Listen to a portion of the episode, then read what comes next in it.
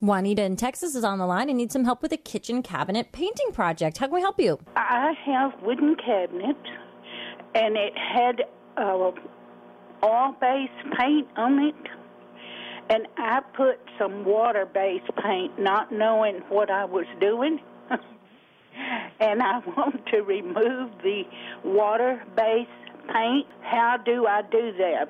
Now, Juanita, when it came to prep work, did you remove or prep that surface of the existing finish on the cabinets in any way, or did you just go ahead and apply the new paint to the old? I just applied the new paint to the old. Now, I think that's what the problem is, and not so much about water-based over oil-based.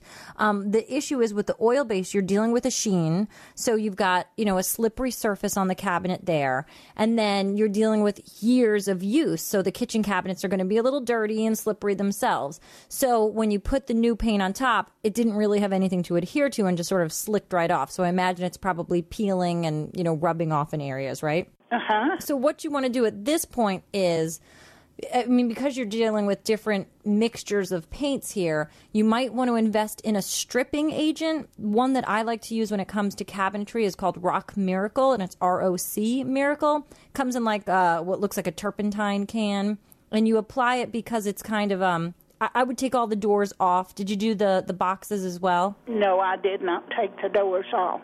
Okay, it might be easier for you, just because you're going to be taking off the finish, to just unscrew the cabinet door from the hinges and leave the hinges on the box themselves and sort of label it. If you've got one door off, put a tape on the back that says A and put a piece of tape on the inside that says A, just so you know exactly where they go back to. It makes life a heck of a lot easier.